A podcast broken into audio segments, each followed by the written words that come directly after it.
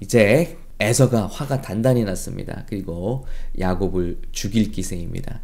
그때 이제 음, 야곱의 어머니죠 리브가가 이제 그를 어, 자기의 오빠 집 우리가 이삭이 이삭의 아내 리브가를 어떻게 데려온지 기억나시죠? 예, 그 오빠가 있었어요. 자, 그 집으로 이제 외삼촌이 되는 거죠. 라반의 집으로 보내는 겁니다. 그런데 여기 놀라운 사실은요. 이삭이에요, 이삭. 이삭은 에서를 편애했잖아요. 그런데 이게 하나님의 축복을 야곱이 받으니까 어떻게 됩니까, 지금? 바뀌어요. 자, 이삭이 야곱을 불러 그에게 축복하고 참 저는 여기 마음에 감동이 와요. 지금까지 야곱은 사실 눈 바뀌었거든요.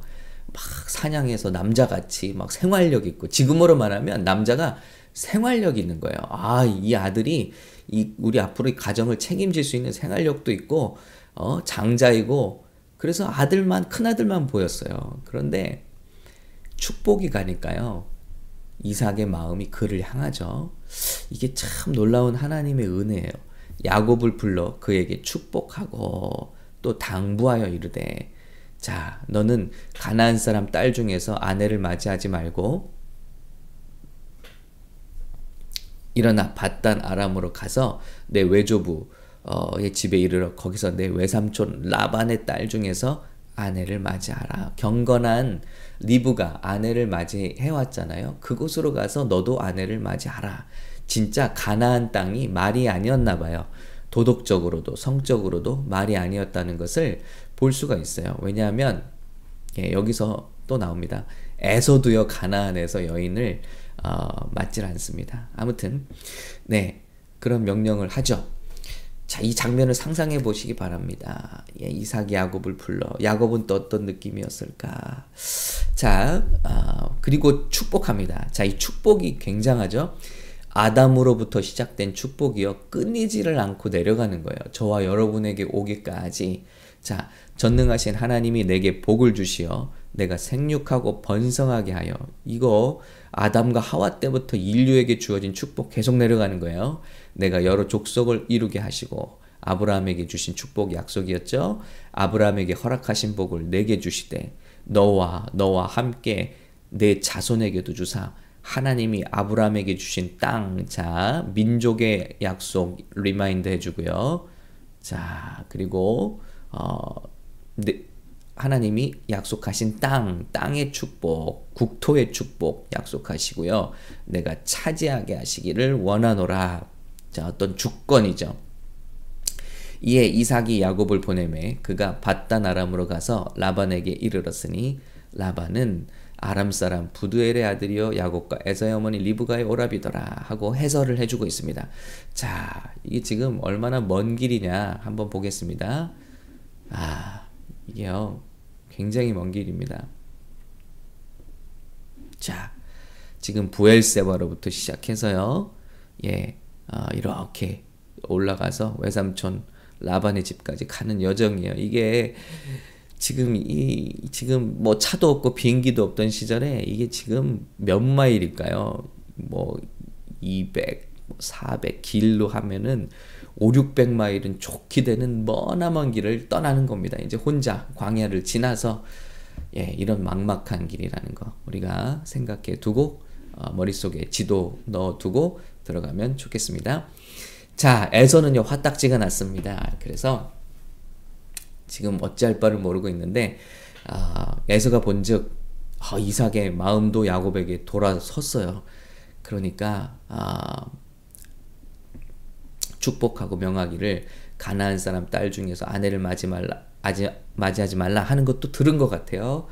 그래서 이제 야곱이 떠나갔습니다. 에서가 본즉 가난 사람의 딸들이 아버지 이삭을 기쁘게 하지 못하는지라 예, 엉망이었던 것 같아요. 가나안 땅에서 왜 그렇게 딸들을 맞이하지 말라고 하는지 굉장히 엉망. 이미 바벨탑 사건 때부터 이미 고대 종교 예, 바알과 아세라 하늘의 신 또 그 여신을 섬기는 숭배 사상이 만연했고 달신을 섬기는 우상들 만연했다는 것입니다. 자, 그래서 이스마엘의 후손, 이스마엘 누구죠? 아브라함의 어, 하가를 통해서 얻은 아들의 후손이잖아요. 자, 바로 그 이스마엘에게 가서 예, 이제 아내로 맞이합니다. 이렇게 아, 민족이 얽히고 설켜요. 그래서 이걸 어, 도표로 보면 재밌습니다. 어제 도표로 보여드리는데 한번 다시 궁금하신 분은 어제 파일로 돌아가시면 좋겠습니다. 자, 그런데 재밌는 것은요, 이 후손 중에 하나가 바로 어, 요셉이 어, 이집트로 잡혀갈 때 그 상인 들을 이루는 민족이 되는 거예요. 참 이게 참 그래서 인생이 너무 재밌어요. 얽히고 설키고 어, 이렇게 됩니다. 자, 이제 야곱이 정처 없이 길을 떠나죠. 부엘세바에서 떠나 하란으로 향해 가더니 다시 한번요. 지도가 지금 이런 험난한 길입니다. 예, 최소한 600마일 될 것 같아요. 이 길을 차도 없는데 걸어서 가는 거예요. 얼마나 힘들겠어요? 얼마나 무섭겠어요? 예, 청년이 혼자 홀혼단신으로 길에 광야에 짐승들이 있고요. 강도떼들이 있고요. 이런 곳을 혼자 가야만 하는 것입니다. 그래서 첫 번째 이제 어, 길거리에서 야박을 하죠. 해가 진지라 거기서 유숙하려고 한 돌을 가져다가 베개로 삼고 누워 자더니 그런데 하나님의 축복이 함께하기 때문에 하나님의 사명이 그와 함께하기 때문에 하나님이 그에게 나타나십니다. 꿈에 본즉 사닥다리가 땅에 서 있는데 꼭대기가 하늘에 닿았고 또 본즉 하나님의 사자들이 그 위에서 오르락 내리락 하고 하늘 문이 열려버린 거예요. 그리고 예, 천사들이 그 위에 바로 어, 게이트가 열려버린 거예요. 하늘의 게이트 문이 열려버린 거예요. 그런데 이것을 예수님이 나중에 오셔서 언급하시죠. 그리고 이것이 당신에게 이루어진 일이라고 그래요. 당신을 통해서 이루어진 일이라고 그래요. 하늘문이 누구를 통해서 열렸냐? 바로 벧엘의 예수님을 통해서 이루어진다는 것입니다. 이 신약까지 연결되는 이야기가 되는 것입니다. 또 본즉 여호와께서 그 위에 서서 이르시되 나는 여호와니 너의 조부 아브라함의 하나님이요 이삭의 하나님이라. 자, 이 말은 이제 내가 너를 어, 아브라함처럼 예, 이삭처럼 너의 하나님이 되겠다. 놀라운 약속이에요. 여러분 이것이 어떻게 이루어졌죠? 예, 그 축복이 에서에게 갔을 축복이 야곱에게 임함으로 그의 인생이 하나님이 책임지시는 인생이 되었다는 겁니다. 여러분 이것이 얼마나 놀라운 축복의 비밀인지 몰라요. 여러분 우리 자녀들 향해서 여러분이 안수를 할 때 자 어떤 일이 있는가? 안수는요. 이렇게 하나님의 은혜와 약속이 전달되어지는 통로가 되는 거예요. 그래서 어, 왜 안수를 합니까? 왜 교회가 어, 목사님들을 안수합니까? 교회의 권위로 하나님의 위임을 받아서 안수를 하고 일꾼을 세웁니까? 왜 안수 집사, 왜 안수직이 그렇게 중요하죠? 이 안수를 통해서 하나님의 명령과 약속과 축복과 권위 이것들이 위임이 된다는 거예요. 그렇기 때문에 이 안수는 굉장한 의미를 갖고 있습니다. 안수 기도는 특별해요. 그런 영적인 상징을 갖고 있습니다. 우리 자녀들을 머리에 손을 얹고 안수하는 축복이 왜 이리 중요하냐? 이게 아브람 저 아담의 때부터 이제 말씀드릴 거예요. 신약의 때까지 이 물줄기가 끊이지 않고 내려가는 것, 그 비밀은 예, 바로 이 축복이라는 것입니다. 그래서 하나님께서 이제는 너의 하나님 되겠다고 말씀하시는 거예요. 내가 누워 있는 땅을 내가 너와 내 자손에게 주리니 내 자손이 땅에 티끌같이 되어 내가 서쪽과 동쪽과 북쪽과 남쪽으로 퍼져 나갈지며 땅의 모든 족속이 너와 내 자손으로 말미암아 복을 받으리라. 할렐루야. 네. 노아에게 주셨던 아담에게 주셨던 축복, 노아에게 주셨던 축복, 아브라함에게 주셨던 축복, 이삭에게 주셨던 축복 이것이 대대손손 내려가는 거예요. 무엇을 통해서 혈통이 아니라 영적인 이 축복을 통해서 내려간다는 것입니다. 내가 너와 함께 있어 어디를 가든지 지키며 아, 주권의 약속이시잖아요. 그래서 나라가 하나님의 나라를 약속하시는데 국토와 민족과 주권을 하나님이 약속하시는 거예요. 너를 이끌어 이 땅으로 돌아오게 할지라. 얼마나 위안이 될까요? 너가 이 땅을 떠나지만 반드시 이 땅을 돌아오게 될 것이다. 내가 내게 허락한 것을 다 이루기까지 너를 떠나지 아니하리라 하신지라 하셨습니다. 여러분 이 말씀이 어디에서 기억나시? 저는 이 말씀을 읽는 순간 오늘 새벽에 읽는, 다시 읽는 순간 이 말씀이 기억났어요. 바로 예수님의 예, 지상 명령이죠. 어, 말씀하시잖아요. 너희는 가서 모든 민족을 제자로 삼아 아버지와 아들과 성령의 이름으로 세례를 베풀고 내가 너희에게 분부한 모든 것을 가르쳐 지키게 하라. 볼지어다. 내가 세상 끝날까지 너희와 항상 함께 있으리라 하시니라. 이게 땅 끝까지 생육하고 번성하여 하나님의 나라를 세우라는 명령이 예수님의 지상 명령으로 풀어지는데요.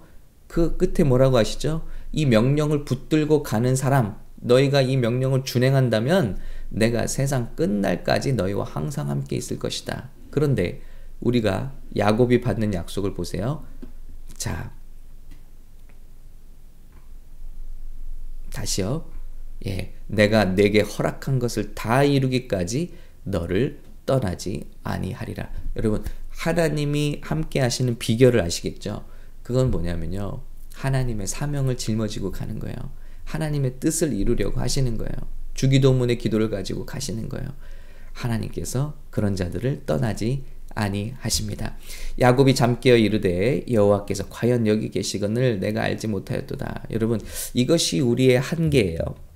저도 예전에는 베델이라는 장소를 중요하게 생각했어요.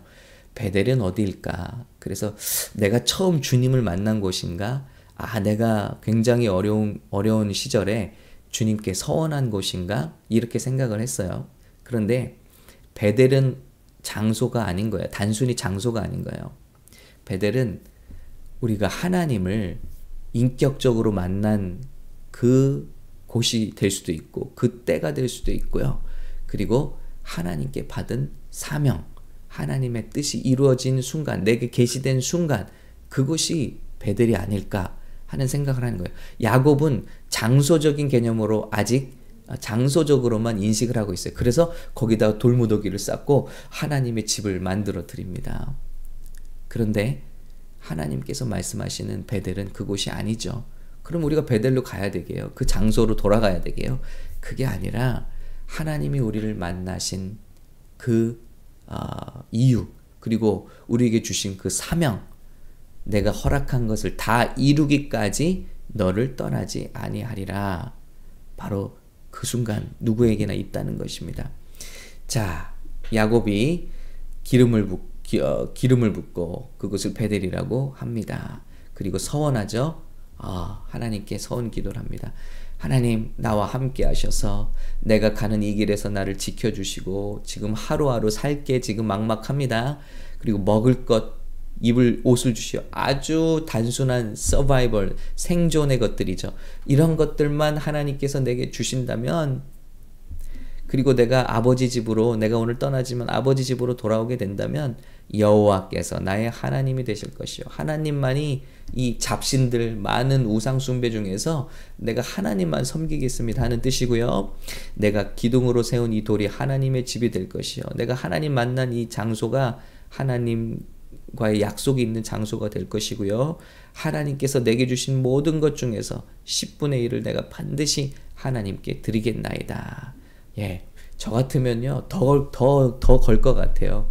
아니, 지금 난 거진데, 하나님이 다 이렇게 세워주시고, 하나님께서 다 축복해 주시면 10분의 1이 뭡니까? 너무 째째한 거 아니에요? 예, 날 살려주시고, 돌아오게 하시고, 그리고, 어, 나에게 이런 이런 것들을 주신다면, 지금 나는 아무것도 베팅할 게 없는데, 저라면 그러겠어요. 그런데 사실 이것도 쉽지가 않네요. 예, 10분의 1도 이게 쉬운 일이 아닙니다. 아무튼 어, 성경에서 어, 이제 아브라함 다음으로 자발적인 11조. 아브라함도 자발적인 11조였고 또 야곱도 자발적인 11조가 여기 이제 기록이 되고 있습니다. 자, 아무튼 이렇게 약속을 하고 어, 이제 길을 떠나는 거예요. 아, 여러분 오늘 말씀을 읽으시면서 여러분의 베델은 어디십니까? 하고 저에게도 나의 베델은 어디였지? 하고 한번 생각해 봐야겠다 하는 질문이 들어왔습니다. 하나님, 제가 그 베델에 잘 서 있습니까? 예. 주님을 만난 그 감격과 기쁨, 그리고 나에게 주신 약속, 어, 그리고 나에게 소명을 주신 그 소명 위에 제가 있습니까? 오늘 말씀 그렇잖아요. 내가 내게 허락한 것을 다 이루기까지 너를 떠나지 아니하리라. 주님이 우리를 떠나지 아니하시는 것은요. 하나님의 거룩한 소명과 사명이 우리 삶 가운데 있기 때문에예요. 우리가 뭐 그렇게 사랑받을 만해서가 아니고요. 야곱이요. 굉장히 하찮아 보이는 인생이었어요. 그런데 어떻게 이렇게 하나님의 무대 이 중앙에 서게 됩니까? 하나님의 축복이 사명이 그에게 전가된 거예요. 이제는 메시아의 사명이 그에게 온 겁니다. 이 메시아를 통해서 메시아를 통해서 인류를 구원하는 하나님의 뜻이 그에게 와버린 거예요. 여러분, 저와 여러분이 이런 하나님의 사명을 갖고 있는 한 비행기도 떨어지지 않을 거예요. 그 사명을 이룰 때까지.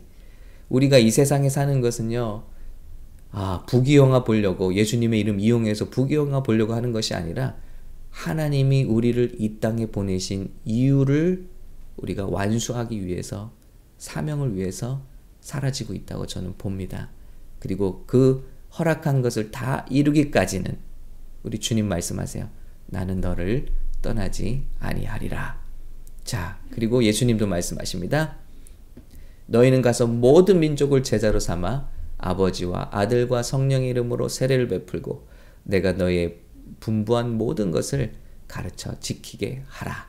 볼지어다 내가 세상 끝날까지 너희와 항상 함께 있으리라 하시니라. 예. 여러분 이것이 베델입니다. 하나님과 함께하는 그곳이 그 사명 붙들고 하나님과 동행하는 그곳이 여러분 베델인 것입니다. 여러분의 베델은 어디십니까? 여러분은 베델을 발견하셨습니까? 베델은요 야곱처럼 인생이 정말 힘들고 쓸쓸하고 아무도 없다고 생각될 때 그때 발견되어지기도 하는 것 같습니다. 여러분은 인생의 베델을 발견하셨나요? 그 베델은 어디이고 여러분의 베델은 무엇입니까? 예. 여러분의 사명은 무엇입니까? 우리 한번 생각해 보시길 바랍니다. 그리고 그것을 발견하시고 발견하시고자 그리고 그것에 돌아가시고자 어, 애쓰시고 기도하시는 여러분 하나님의 축복이 계시가 임재가 여러분과 함께 하시고 여러분을 떠나지 아니하시고 여러분을 지켜 주시고 축복해 주시기를 그리고 주님 오실 날이 정말 가깝다고 하는 이때에 그 사명들 곳곳에서 이루시고 이 교회의 사명들 이루시길 우리 샘물교회도 우리 샘물교회가 이 땅 위에 많은 교회가 있지만 세워져야 했을 이유가 있을 것입니다. 그것은 모든 민족을 제자로 삼아 복음을 전파하고 아버지와 아들과 성령의 이름으로 세례를 주고 그들을 제자 삼는 것입니다. 이 일이 주님 오시는 날까지 이루어지는데 우리 모두가 힘을 합하여 함께 주님 앞에 쓰임 받을 때 하나님의 축복과 위로와 함께 하심이 저와 여러분 모두에게 함께 하시기를 예수님의 이름으로 축복합니다. 이 사명 붙들면 아플 수도 없어요. 예. 아플 새도 없습니다. 여러분 이 사명 이루게 하시기 위해서 건강도 주실 것이고 물질도 주실 것이고 인권, 물권, 영권 필요한 것 하나님께서 여러분께 채워 주실 줄로 믿습니다. 사명 붙들고 기도할 수 있는 이 아침 되기를 바랍니다.